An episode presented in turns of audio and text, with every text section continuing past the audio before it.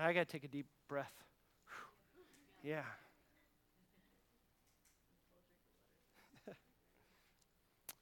Colossians chapter 2, looking at verse 6 through 15. Hear the word of the Lord. As you therefore have received Christ Jesus the Lord, continue to live your lives in Him, rooted and built up in Him and established in the faith, just as you were taught, abounding in thanksgiving. See to it that no one takes you captive through philosophy and empty deceit, according to human tradition, according to the elemental spirits of the universe, and not according to Christ. For in him the whole fullness of deity dwells bodily, and you have come to fullness in him who is the head of every ruler and authority.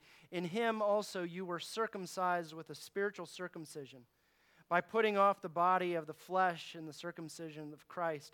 When you were buried with him in baptism, you were also raised with him through faith in the power of God, who raised him from the dead.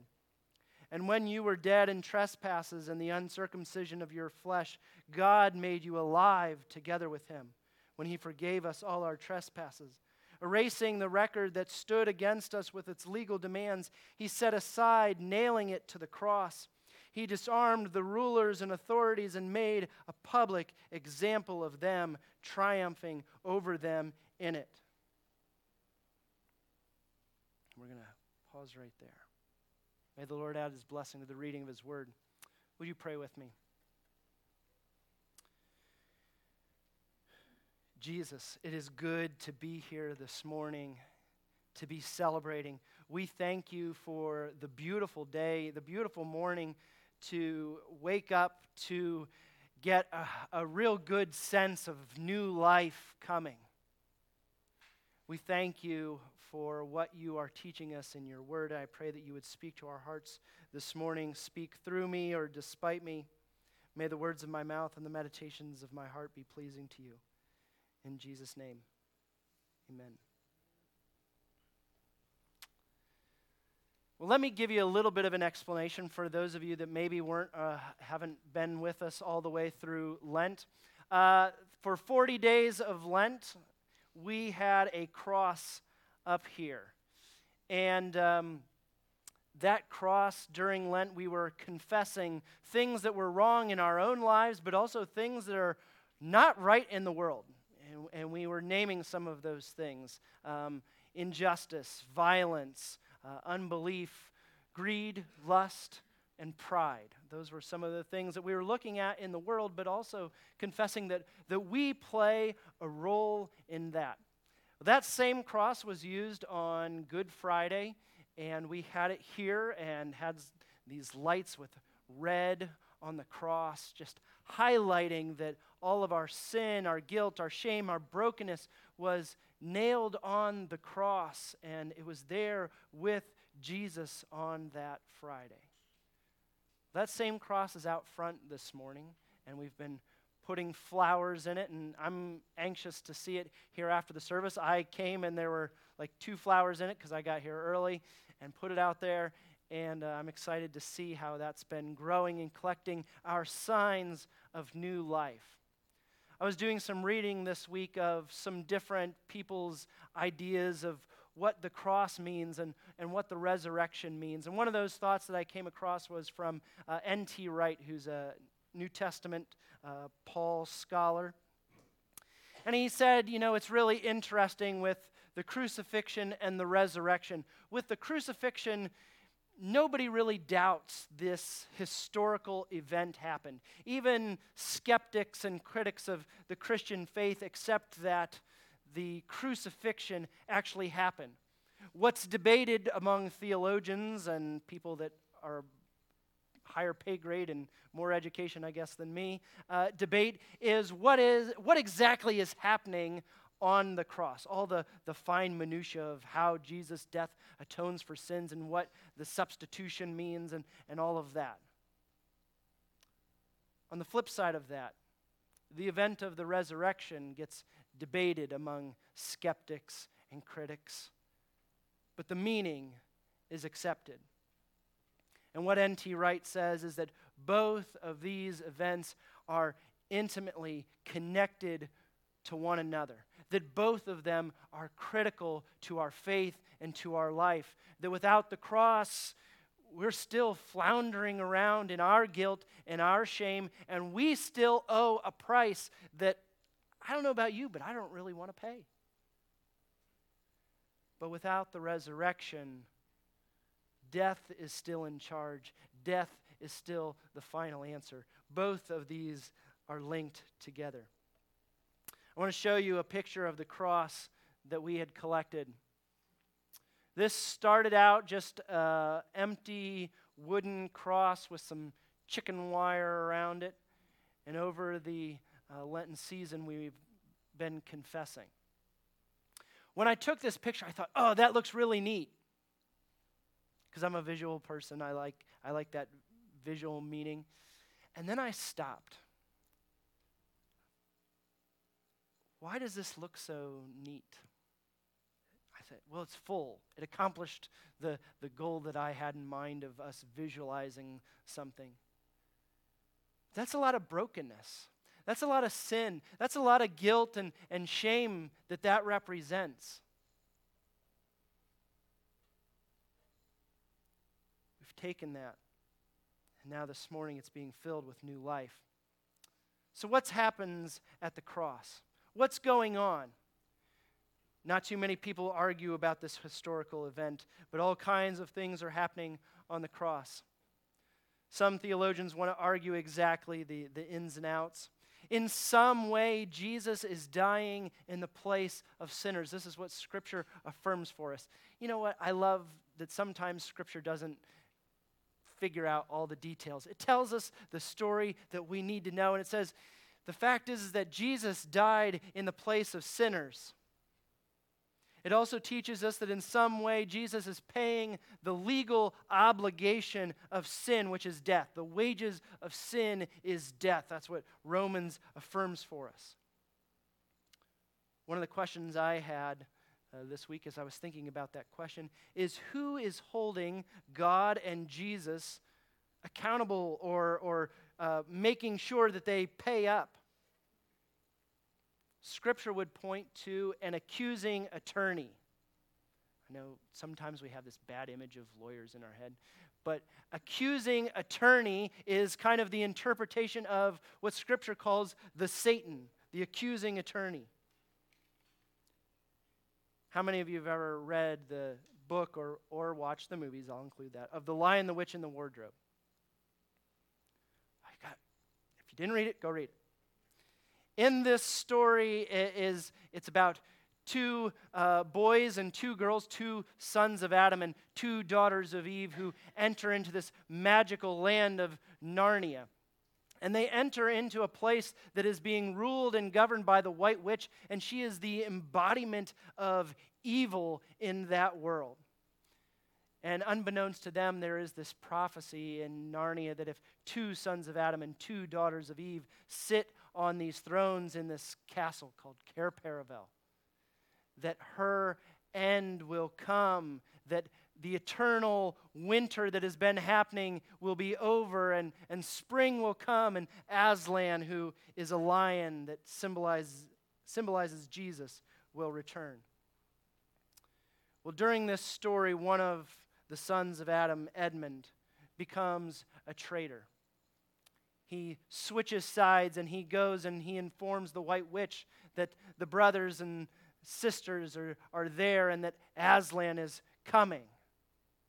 He turns his back on his family. The punishment, according to the law, according to the deep magic, is that all traitors must be put to death. The wages of sin is death. And it's the white witch who demands the payment be made. Her hope is to end the prophecy. If one of the sons of Adam is no longer alive, they're not going to fulfill the prophecy. Aslan comes, and he barters for the life of Edmund. And he himself goes and pays the price for the traitor. And he dies a death on a stone table at the hands of the white witch. But the white witch, she doesn't know that there's something deeper. There's something more alive happening. And that when Aslan pays the price for a sin that he did not commit, death itself begins to work backwards. So imagine the witch's surprise when an Aslan that she drove the knife into comes roaring back to battle to destroy evil. It's how C.S. Lewis pictured Jesus' victory on the cross and the resurrection as the king comes roaring back to fight evil. On Friday, we read words from uh, a fourth century uh, bishop named John Chrysostom. And he talks about how Jesus' death on the cross is a battle that, that turns things backwards. Here's what his words say He says, Do you see how the devil is defeated by the very weapons of his prior victory? The devil had vanquished Adam by means of a tree, but Christ vanquished the devil by means of the tree of the cross. The tree sent Adam to hell, but the tree of the cross brought him back from there. The tree revealed Adam in his weakness, laying prostrate, naked, and low. But the tree of the cross manifested to all the world the victorious Christ, naked and nailed on high. Adam's death sentence passed on to all who came after him, but Christ's death gave life to all his children.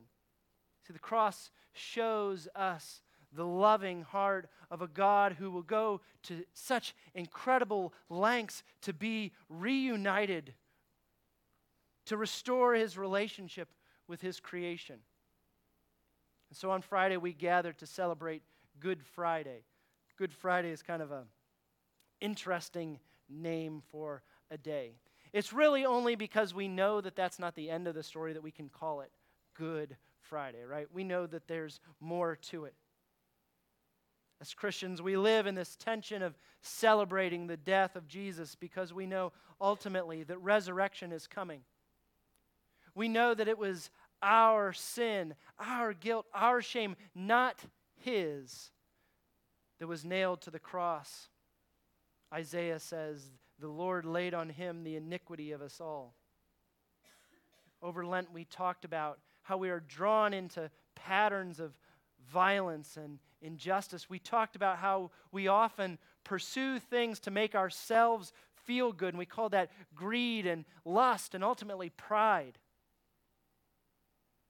We looked at Jesus, Paul, and John and their words encouraging us as followers of Jesus not to run after what everybody else is running after, not to pursue the things that everyone else seems to be driven by. We talked about some philosophies and emptiness that sometimes we are tempted to pursue. But here's what Paul says about those sins, those old patterns, that brokenness that we have been confessing. In Colossians 2, he says, verse 12, we were buried with him in his baptism, in, baptism, in our baptism. When you were dead in trespasses, 13. In verse 14, it says, He set this, that he set the record that stood against us aside, nailing it to the cross. Paul is talking about how we have been identified with Jesus in his death. We go through the process of being immersed in the water as dying to ourself and being raised to new life. It says we were dead in our sin, our trespasses, and that was nailed to the cross. So, in some way, Jesus the fullness of God, as Paul puts it, dies for the sins of the world as a sacrifice, as a payment for sin. But Friday isn't the end. See, those same scriptures say, You were also raised with him. We didn't just die, we were also raised with him through faith in the power of God who raised him from the dead. Verse 13 ends with, God made you alive together with him when he forgave us all our trespasses and verse 15 ends with He disarmed the rulers and authorities and made a public example of them, triumphing over them in it. That rulers and authorities is some interesting language. Uh, Paul sometimes uses rulers and authorities to talk about these um, spiritual beings and this spiritual battle that's, that's happening. But other times, Paul will use this, this phrase, uh, rulers and authorities to talk about earthly rulers and authorities. It seems like the spiritual battle that's happening in, in this realm that we don't fully perceive spills over into the physical world. There's no debating the significance of the resurrection. It means the script of history gets flipped. All things are beginning to be made new. The accuser, Satan, thinks he wins over Jesus. Because in everyone's experience, death seems to be the end. But in resurrection, the seemingly impossible happens. It turns out that death is not the end of the story. And Paul is reminding us that we have been identified with Christ in his death, and now we are being identified with Christ in his resurrection. On the cross, Jesus takes the sin of the world, the sin and brokenness of the entire creation comes to a head at one place, at one point in history, in one person. And Jesus takes the sin of the world on himself. So the cross is also the way in which Jesus becomes the victor in a cosmic battle. The resurrection is Christ's defeat then over death. And it's a promise for those that are identified with Christ in his death and in his resurrection that we can enjoy new life, that death is not the final part of the story. And so our confessions over Lent were important. It's a realization that our own efforts haven't really achieved very much at all. It's the realization that our stories by themselves have not amounted to much. My story on its own still ends with death. No matter how good I think I've been or how bad I think I've been, we have this realization that being identified with the story of Jesus the Christ is what leads to real life. And so our confessions were taken onto the cross. And as we were confessing through that Lenten season, anytime we confess and, and come to the realization that we still have brokenness in our lives and Jesus is still at work transforming us more and more into his image, every time we confess, I'm not sure that we surprise Jesus. I'm not sure we surprise God. Oh man, I didn't, I didn't know you were doing that. Hold on a second.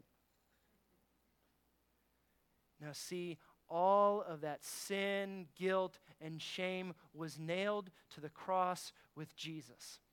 It doesn't surprise him. Those confessions were taken onto the gr- cross. And guess what?